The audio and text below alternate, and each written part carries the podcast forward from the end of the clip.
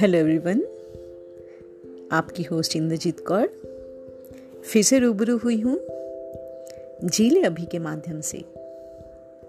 एक बात हमेशा मेरे दिमाग में चलती रहती है कि कभी कभी हमें गुस्सा बहुत आता है।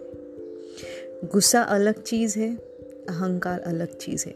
लेकिन क्या आपको पता है दोनों की परिभाषा और दोनों का जो फल है, वह एक ही है। वो पता है क्या है? आपके बहुत दुश्मन बन जाते हैं। तो कहते हैं, अगर गुस्सा और अहंकार आप में है तो आपको किसी और दुश्मन की ज़रूरत नहीं। ख्याल रखिएगा।